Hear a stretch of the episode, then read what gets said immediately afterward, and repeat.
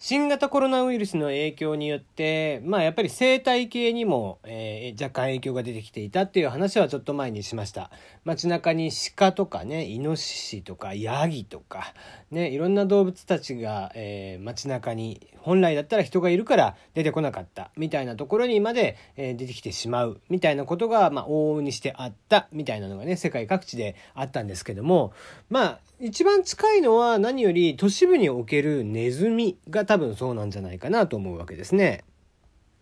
えそんな中、アメリカ疾病管理センター、えー、CDC と呼ばれるですね、え、予防センターですけども、ここの研究結果というか、まあ、あの、注意書きといいますかね、えー、ネズミが、まあ、非常に多く現れているんだけども、それが凶暴化しているというのを、えー、発表しました。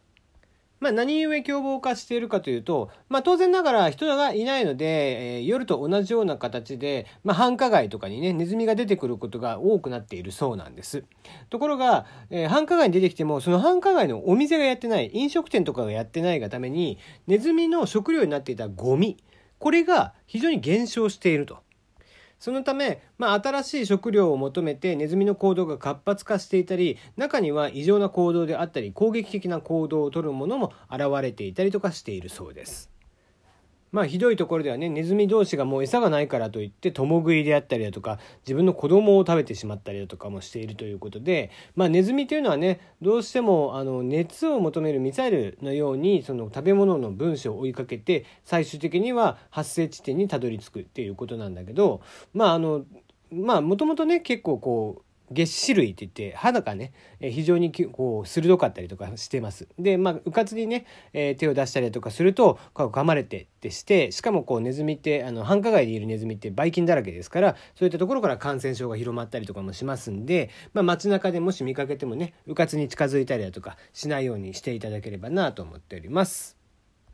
まあ、日本は幸いね、えー、緊急事態宣言も解除されて少しずつ街の方にも人が流れていってる状況ではありますがとはいえいまだにやっぱり全盛期、ねえー、一番ピークの時よりも全然人はいないはずですので、えー、そう考えるとやっぱりこういった事象というのは日本でも起こりうるかなとは思ってますんでね本当気をつけていただければなと思いますよ。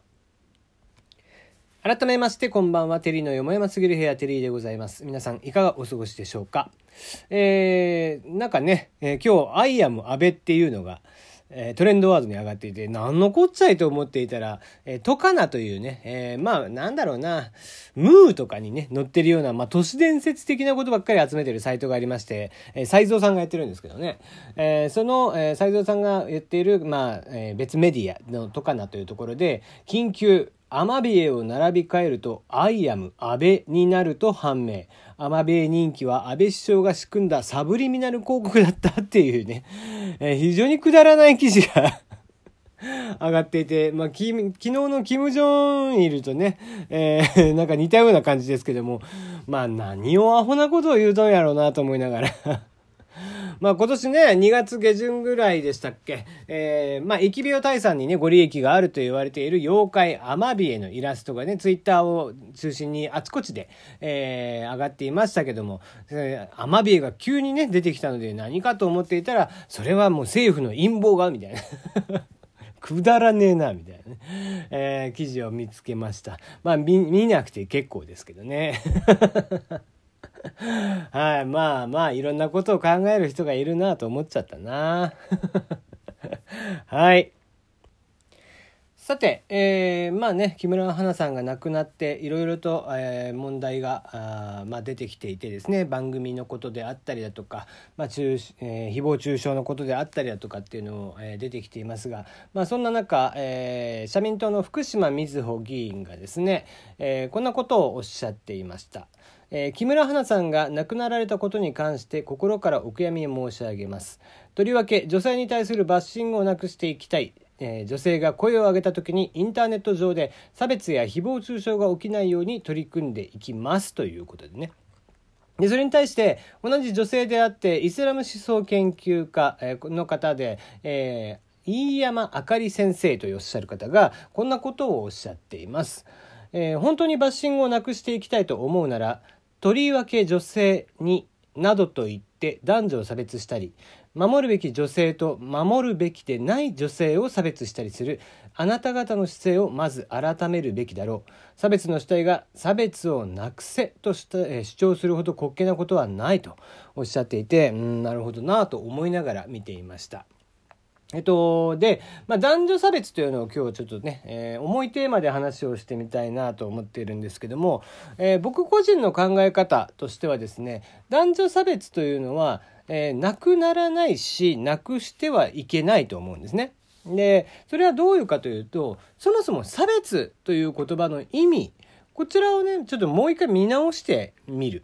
え、ということなんだけど、差別っていうのは、えー、特定の集団及び属性に属する個人に対して特別な扱いをする行為なことなんですね。だから、えー、決して、えー、なんだろうな不遇なこうね、えー、差別不遇な区別化とかっていうことだけではないんですよね。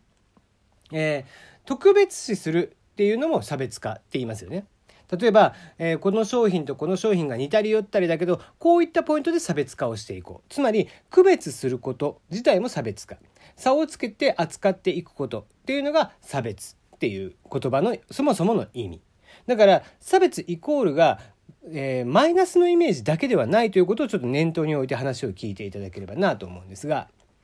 でそういった意味合いで僕は差別はなくしてはいけないと思うんですよ。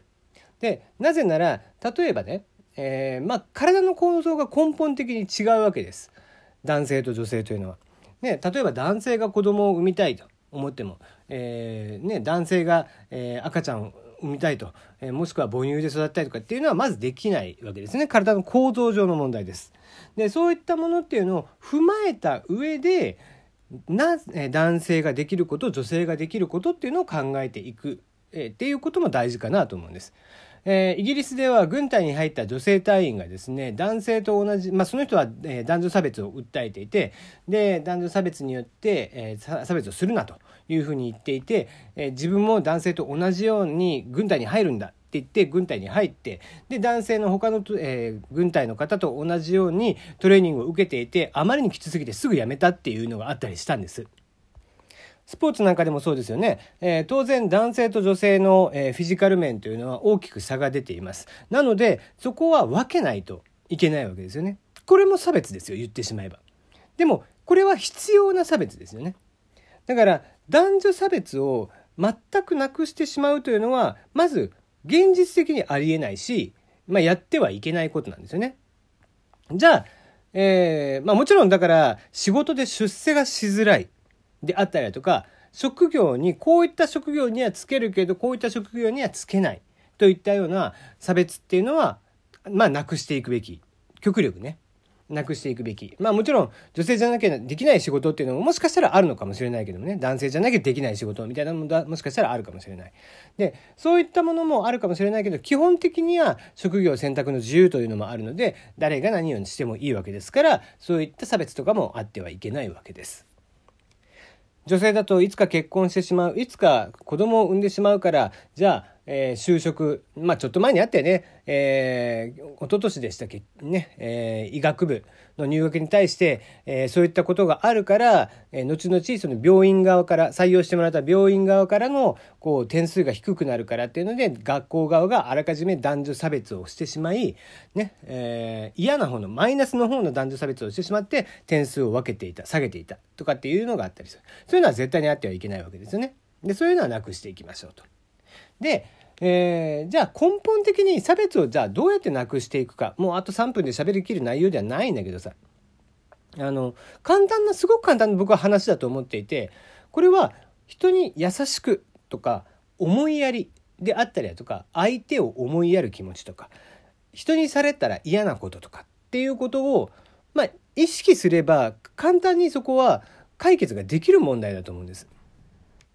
そして逆を言えばえー、女性ができなかったりとかすることをじゃあ、えー、僕の方でね男性の方でやってあげる。極端なまあ分かりやすい例で言うと僕は身長高くないんであれだけど例えばね、えー、自分とパートナーが夫婦とか恋人とかがいて、え女性の方が身長が低かったりとかするんであれば、まあ、男性の方が高いところからね、えー、物を出し入れする時には男性がやってあげるとか重いものを荷物を持つ時には男性がやってあげるとかそういった相手を思いやる気持ちっていうのがあればもういとも簡単にこういった差別っていうのはなくなると思うんですよね。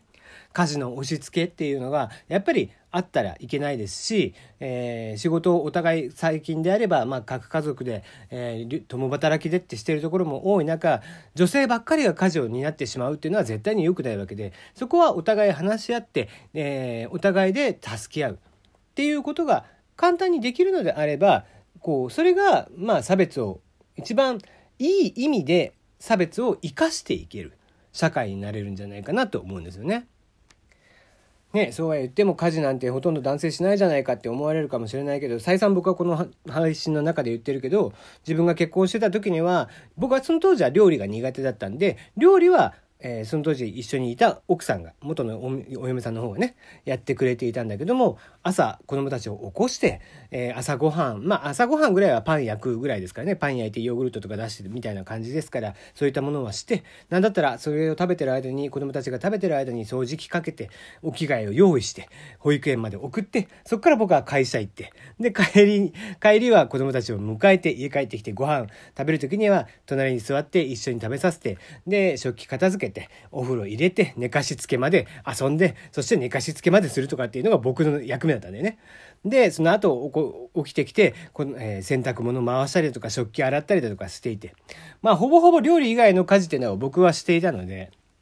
うん。それは、やっぱり、えー、普段昼間の間見ててもらったりだとか、まあもちろんお互いのルールがあったので、なんか家事はほとんど僕がするっていうルールもあったんだけど、そういった形で、決して片方が片方に押し付けるとかもしくは、えー、片方ができないことはやってあげるにも重い荷物を持ったりだとかってしてあげるっていうほんの些細な気持ちがあればきっと男女差別っていうのはなくなっていくんじゃないかなと思っています。まあ、ちょっとねテーマがテーマなんで、えー、またいつかこれはゆっくり話をしたいなと思います。